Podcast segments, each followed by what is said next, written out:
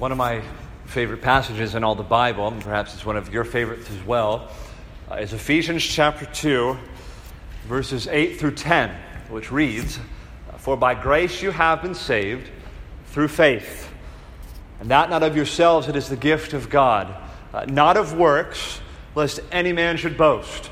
For we are his workmanship, created in Christ Jesus for good works, that we should walk in them."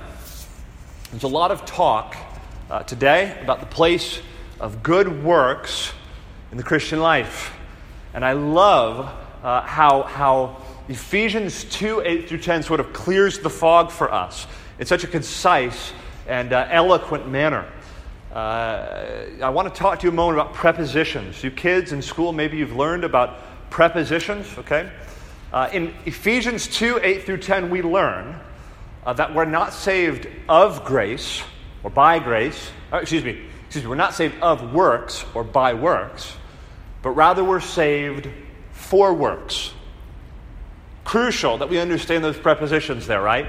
We're not saved of good works, but we are saved for good works. Meaning we're not saved on the basis, on the foundation of what we do before God.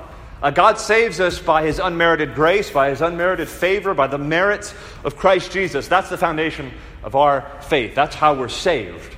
But we are saved for a purpose. One of those purposes is that we would walk in good works. We are Christ's workmanship, created in Christ Jesus for the purpose of good works, that we would walk in them. And so you can think of it this way. Works are not the root of our salvation, but they're the fruit of our salvation.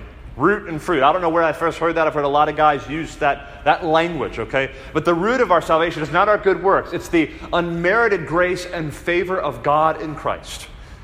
But the fruit of our salvation is that we would produce good works that are good for our neighbors and beneficial to others, and that are to the praise and glory of God, that are well-pleasing to him. So y'all, we're not saved of works, but we are saved for works. Works are not the root of our faith, but they're the fruit of our faith. And so it's good for us that we would talk about the subject of good works in a positive way. If we're talking about being saved by good works, that's in every way wrong, every way negative. But good works in the Christian life are a good thing. They're commendable. They're well-pleasing to God. They're good for others, and they bring glory. They're well-pleasing to our Father who is in heaven. And it's this subject of good works in the Christian life. The good works that, according to Ephesians 2:10, that we're supposed to walk in as workmanship in Christ Jesus. It's those good works that I want to talk about tonight. I'd like to talk to you about the place of good works in our witness to the world. We've been in a 5-week series. This is the 5th week. We're concluding this series on the purposes of the church. The first week together, we considered the promotion of the public worship of God, the peculiar glory of gathered worship. And then in the second week, we considered the proclamation of the gospel as one of the purposes of the church. Thirdly, we considered the equipping of the saints for the work of ministry, for the building up of the body. And then last week, we considered the mutual fellowship and communion of believers. We talked about life in the new community, a community marked by love and by service and by encouragement, by accountability. Now this week, I'd like us to look at the 5th purpose of the church. And that is the display of the character of God through good works. Tonight I'd like to talk about the place of good works in our witness as the church. Preachers rarely say anything original. I'm aware in however many sermons I've preached, I've probably never said anything original. You hear so many sermons, you read so many books, and you just pick up things along the way and you forget where you got them. And so you just have to preach, right? And just press on. But tonight, I'd like to acknowledge just a peculiar indebtedness to Charles Spurgeon, to his sermons, to his thought on this subject that have influenced me greatly, and I hope to draw out some quotes from Brother Spurgeon as we go through our time tonight. Simply 2 points I want to make tonight, and I will spend much more time on the first than on the second. 2 points. The first is this. I'd like to prove to you from the Bible that Christians are to be energetically engaged in good works. Christians are to be energetically engaged in good works. The second point is this. I'd like to show you that the good works of Christians display the character of God to the world and thus form part of our witness.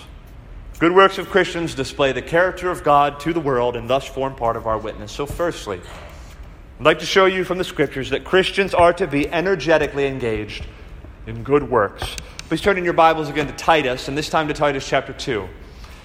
I'd like to read the four verses that precede Titus chapter 3, and then we'll look at some of the verses that Brad read in chapter 3 as well. I'd like us to look at Titus chapter 2, verses 11 through 14.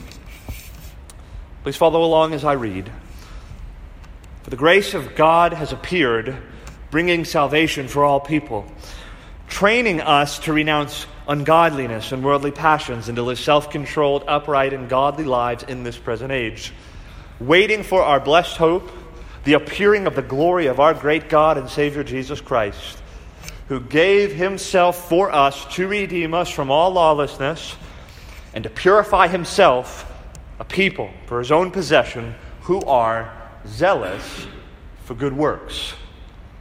See that in verse 14. He gave himself for us to redeem us from all lawlessness and to purify for himself a people for his own possession who are zealous for good works. Why did Christ give himself? Why did Christ fix his face like flint and head to the cross? Well, there's a number of ways we could answer that question. But the answer that we have here in Titus 2, verse 14, is that Christ gave himself on the cross to redeem for himself a people. He wanted to redeem men and women, sinners all over the world, sinners without distinction from every tribe, tongue, people, and nation. And what were those people to look like? What were they to be marked by? Well, Titus 2 tells us that those people that he was to redeem were to be marked by zeal for good works. What were these people to look like? These Christians, they were to be marked by zeal for good works. Now, the word zeal or zealous, that's not a word we use very often in common speech. For whatever reason, it's one of my favorite words in all of the English language. We just don't use it a lot. I want to kind of revive this term and use it more in our everyday life. What does it mean to be zealous for something? To be zealous for something, to have zeal, is to have particular enthusiasm or passion in pursuit of a particular cause or objective. That's what zeal is. So if I'm zealous for Clemson Tiger football, it means that I'm enthusiastic. I'm passionate about seeing the Clemson Tigers win football games, which went very well this year. And I like to think it had in part to do with my tuition that I paid at that school and my cheering that team on, and surely that spurred them on to win the national championship. You can be zealous for a particular cause. All sorts of Christians are zealous for the pro-life cause. That might mean that you give your time and your energy and your resources. You might volunteer a Saturday to march in a pro-life march or something like that. You might give of your resources to promote the pro-life cause because you're zealous for that movement. You can be zealous for a political candidate. You can really, on a more trivial level, be zealous for a particular type of food, okay? Very zealous for the Chick-fil-A number 2 spicy chicken sandwich. And I give of my time and my money to make sure that I enjoy the spicy chicken sandwich at Chick-fil-A. That's what zeal is. Passion, enthusiasm, energy in pursuit of a cause or an objective. Well, in Titus 2:14, what are we told we're supposed to be zealous about? We're to be zealous for good works. God's people are to have zeal for good works. I'm very thankful that Paul, in writing to Titus, wrote down the word zealous. It didn't just say Christians are to perform good works, but they're to experience passion, energy, enthusiasm over good works. See, zeal gets at our motives. Okay, it's not enough that we just do things, these rote acts of kindness, simply out of obligation and out of just a dead observance to the letter of the law, but rather we're to be zealous about the good works we perform. We're to be passionate about them. We're to be moved. We've been changed such by the grace of God that performing good works is our delight. It's something that we're zealous for, where once maybe we would have never thought of acts of benevolence and mercy and charity for others. We were all about ourselves. Now being shown the grace of God in Christ, we're now moved with zeal to practice and walk in good works ourselves. This might beg a question, what are good works? You ever wonder that when the Bible's talking about good works? What does that mean? How does the Bible use that term? It's a very broad term. Very, very broad term. The term works, especially, is a very broad term. I have reference to works of the law and things like that. I have reference to good works. In some places they're commended, some places they're not. In fact, that little maneuver there with root and fruit that I shared at the beginning of the service will often clarify a lot of that confusion. But the term good works in Scripture usually means at least acts of benevolence and kindness done out of love for neighbor for the glory of God. Good works in Scripture never mean less than acts of benevolence and mercy done out of love for neighbor for the glory of God. Here's a little bit more expansive definition from Charles Spurgeon. He says, quote, "Good works are works of love, unselfish works, works done for the benefit of others and the glory of God. Deeds of charity, kindness, and brotherly love are good works, as also careful attendance to duty and all service honestly done, together with all courses which promote the moral and spiritual good of our fellow men. Works of devotion in which you prove that you love God and His Christ, that you love the gospel, that you desire to spread the kingdom of Christ." Two things I want you to notice by what Mr. Spurgeon has said. First of all, notice he's getting at motive. Good works, if they really are good works, ought to be done out of love for God, love for our neighbors, love for our fellow men. Our motive matters, okay? So if you go and visit someone in the hospital purely to satisfy your conscience or to have them think well of you, that's not a good work, okay? Good works are done out of love for God, and they're done out of love for our fellow men. The second thing I want you to notice by the words that Spurgeon has conveyed is that good works are not just every good thing that we do, but they're good works that are done with reference to others.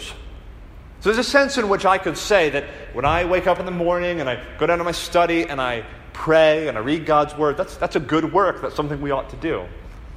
But the way the Scriptures use the term good works is usually talking about acts of kindness, benevolence, compassion, sympathy toward others, toward our fellow men. Someone else is involved. We're to love our neighbor. We're to do good to others. We're to be the friends of sinners and friends of our fellow men. They're done with respect to others. So these good works basically are acts done in kindness to meet the real needs of others. The deeds of benevolence done out of love for neighbor. This definition becomes clearer as we get into Titus chapter 3. So look on to chapter 3 now, the text that Brad helpfully read for us. And listen to how Paul continues to unfold this theme of good works. Paul is writing to Titus, this young man in the faith. He's ministering in Crete to these very immature churches. And again in Titus, he's emphasizing this subject of good works. Look at verse 1. He's just got done telling us that we're to be a people zealous for good works. He says now, verse 1, "Remind them to be submissive to rulers and authorities, to be obedient, to be ready for every good work." You see that idea of enthusiasm and energy? We're ready. There's a readiness to perform acts of kindness and benevolence toward others. We're ready. We're sensitive to the needs of our brothers and sisters and the needs of the poor and the weak in the world. And we're ready to perform good works. Look down now at verse 5. "He saved us not because of works done by us in righteousness, but according to his own mercy by the washing of regeneration and renewal of the Holy Spirit, whom he poured out on us richly through Jesus Christ our Savior, so that being justified by his grace we might become heirs according to the gospel of eternal life." Verse 8, "The saying is trustworthy." He says to Titus, "I want you to insist on these things so that those who have believed in God may be careful to devote themselves to good works. These things," meaning the works, "are excellent and profitable for people," presumably the people who are the beneficiaries of our good works. You getting the picture here? Paul wants these churches in Crete to be zealous for good works, to be ready for good works, to devote themselves to good works. And look again now down at verse 14. One of the last things he says in the way of instruction in Titus chapter 3. "And let our people learn to devote themselves to good works so as to help cases of urgent need and not be unfruitful." The good works of Christians are largely with reference to other people And they're meant to meet cases of urgent need. Now, we're Christians here in the West, here in the 21st century. I hope you recognize that the Christian context in which most of us live is an utter anomaly with respect to church history and actually with respect to most of the world today. God's people throughout history have genuinely been poor. They have usually not had a lot of social status and political power. They've generally have been the have-nots in society. And it's actually that way today. Most of God's people in the world today are poor. They have cases of urgent need. Now, for us in the West, most of us are doing all right. I'm going to guess that most of you here have a house or an apartment. You're not going to go sleep out in a tent somewhere tonight, most of you, hopefully all of you. And if you need a place to stay, please come stay with us. I don't want you out under the elements, okay? But most of us have a place to live. Most of us have a means of transportation. Most of us have food in our refrigerators and in our pantries. That's very rare in the world, y'all. Very rare. And yet we have known unprecedented blessing in 21st century America, which can make understanding and applying and interpreting texts like Titus 3 a little tricky, a little difficult. But I don't want you to miss the point. Good works in the lives of believers are meant to help causes of urgent need. They're meant to help people who are weak, people who are poor, people who are struggling. And y'all, there are people all over the world who are in that predicament. And that's what Paul has his eye toward. As he's writing to Titus. We want Christians who are marked by zeal for good works, who are ready for good works, who are enthusiastically and energetically engaged in good works, and they have an eye toward the needs of those who are around them. And they're passionate, zealous about meeting those needs and helping those who are weak, helping those who are oppressed, helping those who are down on their luck, helping those who don't have enough to feed their family at night or clothe their children or have a place to stay. That's to be the leaning, the readiness of Christians. We're to be zealous for good works. But a question you might have is who ought to be the object of our good works? And we've said that other people in general, but as we think about helping others, as we think about being engaged in acts of benevolence and acts of mercy and acts of sympathy and compassion toward others, who ought to be the object of our good works, of our benevolence, of our philanthropy? Maybe you've thought of this text. I want to ask you to turn there because it's very short. Galatians 6, verse 10 says this, "So then, as we have opportunity, let us do good to everyone, and especially to those who are of the household of faith." Who are to be the objects of my good works, of my benevolence, my charity, my philanthropy? Everyone. But especially the household of faith. Unfortunately, some Christians have forced an unnecessary dichotomy upon this verse. They fail to see that God's people receive priority in our benevolence. Rather, they tend to see God's people as being the ones who are exclusively the recipients of our benevolence. But Galatians 6:10 tells us that every one of our neighbors is entitled to our love, our benevolence, our charity. We're to do good to all. But Paul says here especially to the household of faith. I think he expects us to especially have an eye towards our brothers and sisters who are in need. And I think there's a number of reasons for that, not least of which what we considered last week. Jesus says that you will know, or they will know, that you are my disciples by how you love one another. Jesus expects us to wash one another's feet, and that's to be a sort of an apologetic witness to the world. And so the world, kind of watching in, says, you know, if they can't take care of one another, why should I believe them? If they're not loving one another, why should I expect they've ever experienced the love of God? And so our love toward one another, our compassion for one another, our good works done in service to one another are actually part of our apologetic witness.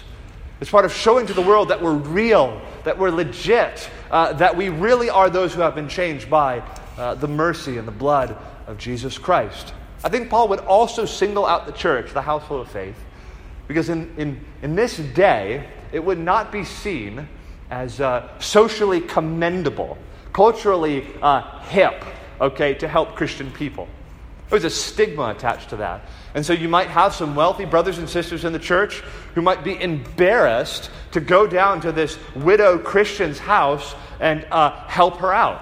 because there's a stigma attached to Christians in these days. And so Paul is saying, y'all, there should be a special priority to how we help one another. First of all, we ought to have eyes towards the needs of the people in the church.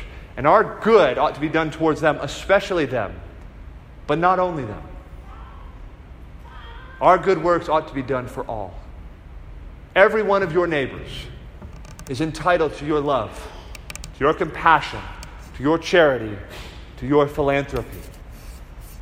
Matthew 25, you know that text. You don't need to turn there. But it talks about the peculiar love that we're supposed to have for Christians. Actually, on the day of judgment, as God is separating the sheep and the goats, this is the dividing issue. How did you take care of God's people? Jesus says that if you've given cups of cold water, if you've fed those who are hungry, if you've provided a blanket to those who were naked, if you've helped needy brothers and sisters, it's as if you did it for me. And there are people that are brought into eternal life because they determined to serve the body of Christ and to help God's people in the world. And they provided that cup of cold water. And they provided that loaf of bread. And they provided that blanket and that clothing and that support. And they enter paradise because of that. And there are people who are damned because they had no eyes towards the needs of God's people. Maybe they taught the talk about how they loved Christ, they'd experienced His grace, and yet they did not make any effort to help those who were in need. And Jesus has some very strong words to say in that text. He actually judges professing Christians on that basis. He says, if you're not geared toward good works, if you're not geared towards feeding the hungry and clothing the naked, you are not one of my disciples, and you will not enter heaven. Strong passage. But we see as we go through the Bible, our good works are not just limited to Christians. God is concerned that we do good to all. So let me ask that you turn to Luke 6. Okay, Luke chapter 6, which gets right to the heart of this issue. That we're to love not only our brothers and sisters in the church, but everyone in the world, everyone that we come into contact with. Luke chapter 6, I'd like to look verse 27 through 36. Follow along as I read. Luke chapter 6, verse 27. But I say to you who hear, love your enemies. Do good to those who hate you. Bless those who curse you. Pray for those who abuse you. To one who strikes you on the cheek, offer the other also. And from one who takes away your cloak, do not withhold your tunic either. Give to everyone who begs from you, and from one who takes away your goods, do not demand them back. And as you wish that others would do to you, do so to them. If you love those who love you, what benefit is that to you? If we love our brothers and sisters in the church who we know love us as well, what benefit is that to us? For even sinners love those who love them. And if you do good to those who do good to you, what benefit is that to you? For even sinners do the same. And if you lend to those from whom you expect to receive, what credit is that to you? Even sinners lend to sinners and get back the same amount. But love your enemies and do good and lend, expecting nothing in return, and your reward will be great, and you will be sons of the Most High. For He is kind to the ungrateful and the evil. Be merciful, even as your Father is merciful. God's people who are to be zealous of good works, they're to be merciful as well. And they're not only to love their brothers and sisters in the church.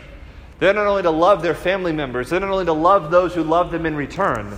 But they're to love even their enemies. This is one of the prevailing ethics of the Christian life. It's one of the most wonderful things about the Christian life. God's people not only love when it's expedient and convenient, they even love their enemies. Oh, that the Christian church all over the world would be marked by love for enemies. What a witness that would be to the world. If we weren't just navel-gazing all the time and just loving those who are nice to us and loving those who make it easy to love, but if we were marked by love for our enemies, I mean, just is anything more countercultural? Is anything more counterintuitive to human nature? And Jesus is saying this is what should mark us. We're to even love those who spitefully use us and abuse us. We're to allow ourselves even to be cheated, not getting back the amount of money that we lend. We're to go above and beyond what people in the world do. We're to love those who persecute us, those who spitefully use us and abuse us, those who are even our enemies. We're to be marked by that kind of love. A very famous passage is just a few chapters down from Luke 6. It's found in Luke 10. The parable of the Good Samaritan. I imagine many of you are familiar with that parable. It's surprising to me how often people miss the main purpose of the Good Samaritan. They forget the context in which Jesus gave that parable. This man comes to Jesus and is basically pious and self-righteous, and he's testing Jesus, and he thinks he's obeyed all the commandments, and he asks Jesus what he's supposed to do, and Jesus says, well, you're to love the Lord your God with all your heart, soul, strength, and mind. You're to love your neighbor as yourself. And he gets cheeky. Cheeky is a British word for smart, or smart-aleck, okay? He's a bit of a smart-aleck, and so he says, okay, teacher, who is my neighbor? He's going to trip Jesus up, okay? And Jesus then tells the story of the Good Samaritan. He talks about this man who went down the road and he fell among robbers and he's stripped of his clothes and he's beaten. And then this self-righteous Jew walks by him along the way, and then a priest walks by him as well, and they do nothing to help him. But then the Good Samaritan comes, and he, not even knowing this guy, comes and shows compassion and addresses his wounds and clothes him and takes him to a local inn, and he leaves a wad of cash with the innkeeper and says, anything he needs, charge it to my account. He takes care of this brother and makes sure he's well and sent on his way. Jesus does not respond by saying then, so who do you think is your neighbor? Jesus actually says, which one of these do you think was a neighbor to the man who fell among the robbers? He's flipped the question on his head. He's not answering the question, who is my neighbor? He's saying, who have you been a neighbor to? It's not about who deserves my love, who really should be the object of my love. Jesus moves right past that. Everyone. We're to love everyone. Our neighbor is everyone that we come into contact with. The question is, have you loved anyone? Have you been a good neighbor? Have you behaved like the Good Samaritan? Do you have an eye towards needy people? Do you have a heart that leans into acts of benevolence? Are you ready for good works? Are you zealous for good works? Are you like the Good Samaritan? Are you that kind of neighbor? James 1:27 says, religion that is pure and undefiled before God the Father is this, to visit orphans and widows in their affliction, to keep oneself unrestrained from the world. James is writing in large part to expose false Christianity. This is one of the things he says. You want true religion? You want the real deal? You want the real gospel? It's this. That you show by your deeds that you're the children of God. That you have affection toward widows and orphans. You think you have a high standing in the church? You think you're a particularly pious individual? What have you done for those in need? That's what Jesus is saying. Because God's people are to be marked by good works. They're to have an eye towards those in need, orphans and widows. And the sphere of their love is literally the entire world, any neighbor that we would come into contact with. Listen to Spurgeon again on this point. I think he hits it right on the head, a lot more eloquently than I could. Charles Spurgeon said this, the Christian sympathy should be ever of the widest character because he serves a God of infinite love. When the precious stone of love is thrown by grace into the crystal pool of a renewed heart, it stirs the transparent life floods into ever widening circles of sympathy. What on earth is Spurgeon saying there? He's saying that conversion, the kindness of God, is like a stone that's thrown into a pool. What happens when you throw a rock into the water? You have these widening circles, these waves that get bigger and bigger as they expand. And they get ever wider and wider. And Spurgeon goes on to say that when a person is converted, they first start showing kindness in their family. But it doesn't stop there. They start showing kindness in their church. Then they start showing love and kindness in their community. And finally, those circles that get ever wider, they expand to the ends of the earth. Everybody is now within the sphere of my affections and my love and should be the object of my good works. So let me talk about Spurgeon for a moment. Something that I love to do. Charles Spurgeon is well known as the Prince of Preachers. The case can be made that Charles Spurgeon was the greatest preacher in Christendom, Plenty of people might want to debate me on that, but he's got a pretty good case, okay? He was the pastor of the Metropolitan Tabernacle in London, one of the first mega churches in London. At the time, he preached regularly to about 6,000 congregants. It was the largest church in Christendom in that day. This would have been in the mid to late 19th century in Victorian England. He was the greatest preacher of his day. No one would debate that. And he preached on one occasion even to 25,000 people in a much larger facility. The only reason he preached to 6,000 each week is because that's all they could fit in the door without the fire marshal having a heart attack. And he preached to these massive crowds week after week. And his sermons fill, even to this day, 63 printed volumes. And we're not talking about little slender 200-page volumes. We're talking like 700, 800-page Mac volumes. 63 of those. If you ever want to see them, they're on my shelf at my office. And you know what? They're still printing more. There are 12 more volumes coming out over the next 5 or 6 years. I mean, this guy was just a larger-than-life preacher. But there is a Spurgeon that is lesser known. Tragically, that is lesser known, and that is Spurgeon, the philanthropist. Spurgeon was one of the most legendary philanthropists and Christian activists in Victorian England in his day and age. Spurgeon founded 66 benevolent institutions, 66 what we would call church ministries for the purpose of benevolence. He founded 66 of those, which almost all were operated out of the Metropolitan Tabernacle there in the middle of London. And listen, he fully funded some of those institutions himself. He gave to almost every single one of them. This is a man who was worth over 25 million pounds in his day. He died broke, okay? This guy gave himself. I mean, he burned calories for benevolence. And he chaired most of these benevolent institutions. They included a famous seminary, a pastor's college that he funded almost entirely by himself, at least in the early days, 2 orphanages, a ministry to police officers, a ministry to prostitutes. He was a famous social activist in his day. He had a ministry to people who were working in abusive work conditions, and he advocated for their rights and for their cause. He actually famously fought against the slave trade in America and took a lot of hits for that. Back then, it was not really popular to be opposing slavery in the 1850s and 1860s. Spurgeon is making hundreds and hundreds of pounds in America, and he starts preaching against slavery.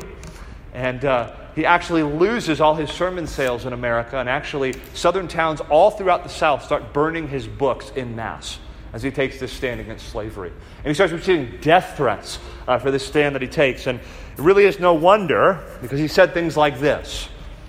And remember, it's not popular to say this when Spurgeon said this. "I do from my inmost soul detest slavery. And although I commune at the Lord's table with men of all creeds, yet with a slaveholder I have no fellowship of any sort or kind. I would as soon think of receiving a murderer into my church as a man-stealer." If I stood up here and said that today, that wouldn't be big beans, okay? It'd be like, yeah, sure, we all think that. In Spurgeon's day, that was a big deal, and he received death threats for that. He lost thousands and thousands of pounds in the sales of his sermons over that godly stand. There's a man named John B. Gough, who's a famous temperance activist in the 19th century. He once went on a visit with Spurgeon to his Stockwell Orphanage. That's what Spurgeon's orphanage was called. And Gough is in town, and so they go down to the orphanage to visit it, and Spurgeon's showing them around. And while they're at the orphanage, which Spurgeon founded and raised funds for and funded himself, Spurgeon was alerted that one of the orphans had become very ill and was about to die. And he requested that Spurgeon would come. So you have this little boy, maybe 7 or 8 years old, and he wants Charles Spurgeon to come to his bed. By the way, Spurgeon spent every Christmas with his orphans. This man was passionate for good works and for benevolence. And so he goes to the bedside of this dying child. And he's ministering to this child. And he's praying and he's weeping over this child. And listen to what John Gough says as he witnesses this scene. He says, quote, "I have seen Mr. Spurgeon holding by his power 6,500 persons in a breathless interest." Oh, to preach like that one day. 6,500 persons in a breathless interest. "I knew him as a great man, universally esteemed and beloved. But as he sat by the bedside of a dying pauper child whom his beneficence had rescued, He was to me a greater and grander man than when swaying the mighty multitude by his will. He's saying Spurgeon the philanthropist, Spurgeon the man who would rescue dying children off the streets and house them and visit them when they're sick, that Spurgeon, that was the real deal. That was the greater and grander man. And he was a larger man then than he was when preaching to the mega crowds of 6,500. Spurgeon was a man who was in fuego for good works. He was zealous for good works. He was committed, devoted, ready for acts of benevolence toward those who are in need. So let me go to this legendary philanthropist now for some exhortations for us, okay? Spurgeon, in a sermon on Matthew 5, verse 7, which says, "Blessed are the merciful," this is what he said. He, a Christian, understands that as his Lord and Master sought after that which was wounded, bound up that which was broken, healed that which was sick, and brought again that which was driven away, even so ought all his servants to imitate their master by looking with the greatest interest after those who are in the saddest plight. Oh, children of God, if you ever are hard-hearted towards any sorrowful person, you are not what you ought to be. You are not like your master. Where God has given a man a new heart and a right spirit, there is great tenderness to all the poor. The sermon on John 9, verses 3 through 4, where Jesus heals the man born blind, Spurgeon says this, Jesus, my Savior, has a quick eye to see the blind beggar if he sees nothing at all. Jesus is all eye, all ear, all heart, all hand where misery is present. My master is made of tenderness. He melts with love. Oh, true souls who love him, copy him in this, and ever let your hearts be touched with a fellow feeling for the suffering and the sinning. Sermon on Job 30, verse 25, Spurgeon said this, sympathy is especially a Christian duty. Consider what the Christian is, and you will say that if every other man were selfish, he should be disinterested. If there were nowhere else a heart that had sympathy for the needy, there should be one found in every Christian breast. Now listen to this. I love this. This is my favorite quote from Charles Spurgeon. He says, to me, a follower of Jesus means a friend of man. A Christian is a philanthropist by profession, and generous by force of grace. I love this. Wide as the reign of sorrow is the stretch of his love. And where he cannot help, he pities still. Wide as the reign of sorrow, so wide is the stretch of the Christian's love. Wouldn't you want that to be said about you? I'd want that to be said about me. Is there sorrow in the world? Is there hurt in the world? Are there needy people in the world? Is there sin in the world?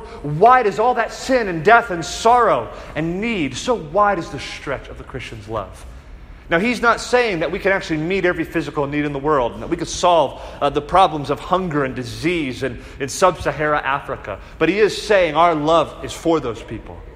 We are energized and enthusiastic for their well-being. We're zealous for good works that would help people in that situation. And where we cannot help, Spurgeon says, we ought to pity still. We ought to pray still. Christians ought to be zealous for good works. And brothers and sisters, I encourage you, follow Spurgeon and how you see him following Christ. I hope you look through Spurgeon, the great philanthropist, and see our Lord and Savior who has a heart toward the needs of men and women. Now, very briefly now, I'd like to consider a second point, very briefly. And that is that the good works of Christians display the character of God to the world and thus form part of our witness. We're talking about the purposes of the church, right? And I've just made an effort to persuade you that we all as God's people, if we've known the grace of God, the love of God in Christ Jesus, we ought to be zealous for good works. We ought to show love toward others. But how does that affect how we think about the church and our purpose here, if God is to form us into a church? What place will good works have in our witness to the world? Let me ask you to turn to one more text, Matthew chapter 5. Matthew chapter 5, I want to read verses 14 through 16. Some of you know this is the Sermon on the Mount, Jesus' great sermon. Very memorable section of Scripture, Matthew 5. I'd like us to read verses 14 through 16. Jesus says this to his disciples, "You are the light of the world. A city set on a hill cannot be hidden, nor do people light a lamp and put it under a basket, but on a stand. And it gives light to all in the house. In the same way, let your light shine before others so that they may see your good works and give glory to your Father who is in heaven. The vision here that Jesus has is that his disciples will be like a light, like a lamp that's shining bright. They'll be like a city on a hill that you can't mistake. And what they're seeing is the good works of Christians. That by seeing their love, their compassion, their philanthropy, their charity, as they see these good deeds, these good works, they'll be moved to give glory to their Father who is in heaven. See, there's an apologetic purpose behind these good works. That as they see people transformed by the love of Christ, they see people that are meeting physical needs and serving others and pouring out their lives and showing charity and mercy and compassion on others. It has an impact on people. Their hearts are softened. And they're more inclined to believe the truth that by seeing the good works of God's people, they would give glory to their Father who is in heaven. I'm thankful for so many churches, so many Christians who have gone before us who are well known for good works. Sadly, this has not characterized the church broadly. Gone are the days when I, as a preacher, can point to the good works of Christians all across the world that are notorious to people, that are famous to people, and can say that's what Christianity produces. May that never be said of us. That as we seek to minister in this community, I hope that people know Emmanuel Church is famous for good works. We know there's love in that church. Whether they like our doctrine, or they like our preaching, or the songs that we sing, or want to become part of us, I want them to know this. Emmanuel Church loves their neighbors. Emmanuel Church is for Winston-Salem. They are geared towards charity and philanthropy and benevolence. And they have compassion on the needy and the brokenhearted. People will know that if I'm in real need, I can go to them. And I'll find warm hearts and open doors. Hearts of love, hearts of charity. People who are zealous for good works. I remember hearing of it's a Grace Community Church where John MacArthur ministers out in California. Real estate agents, I heard, were actually listing as a benefit of particular neighborhoods and houses.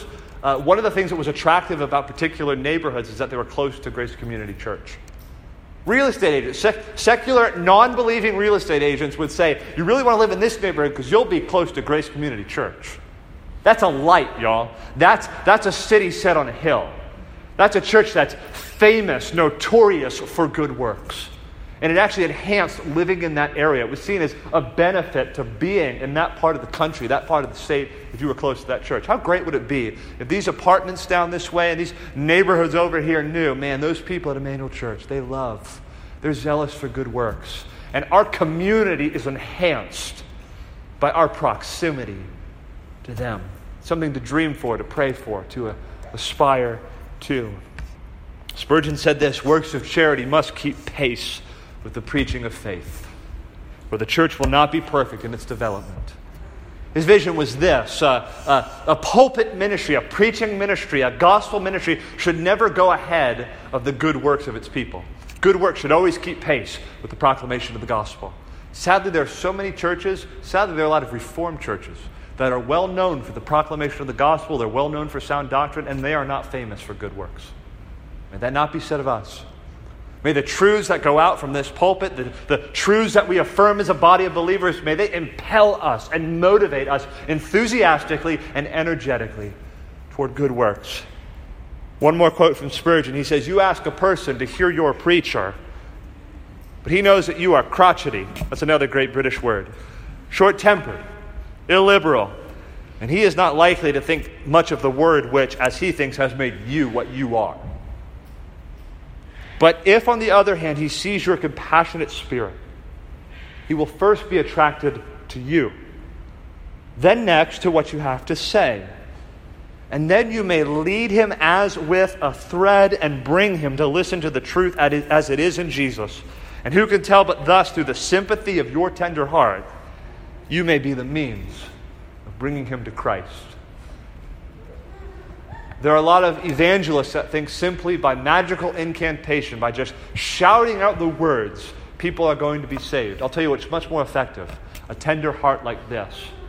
that loves, that shows compassion, that is enticing to people. That draws people in to see that there's something different about these people. They love others. They love their enemies. They love their neighbors. And they're so sensitive to my needs and my concerns. Why is that? I got to go to this church and hear more about this. Or I got to go to that Bible study, that small group. Or I got to just go to this person and ask them, what is the reason for the hope that you have within you? Why are you so loving? Why are you so good to me? And if you love in this way, people will come to you. People will come to us if we would love in this sort of way, and they will ask us for the hope that is within us. In closing, I don't want to miss this. Why are Christians supposed to be characterized by good works? I hope you didn't miss this in Titus. It's because Christ has been so loving to us, because he has redeemed us.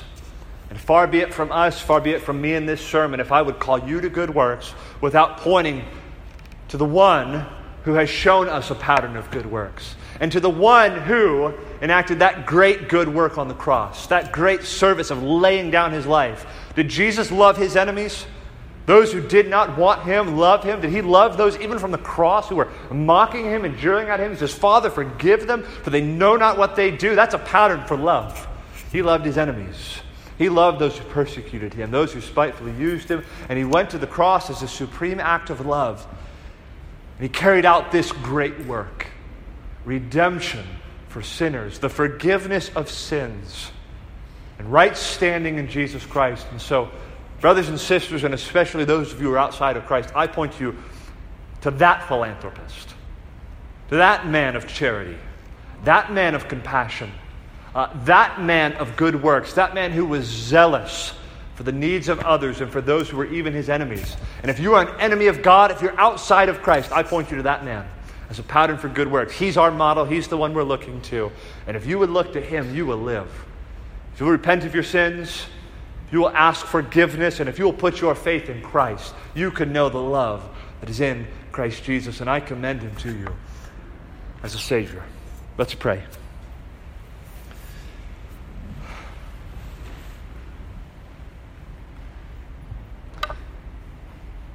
Our Father in heaven, we know that you have sent your Son Jesus in the world so that he would die and that he would be able to redeem a people for his glory, people who are zealous for good works.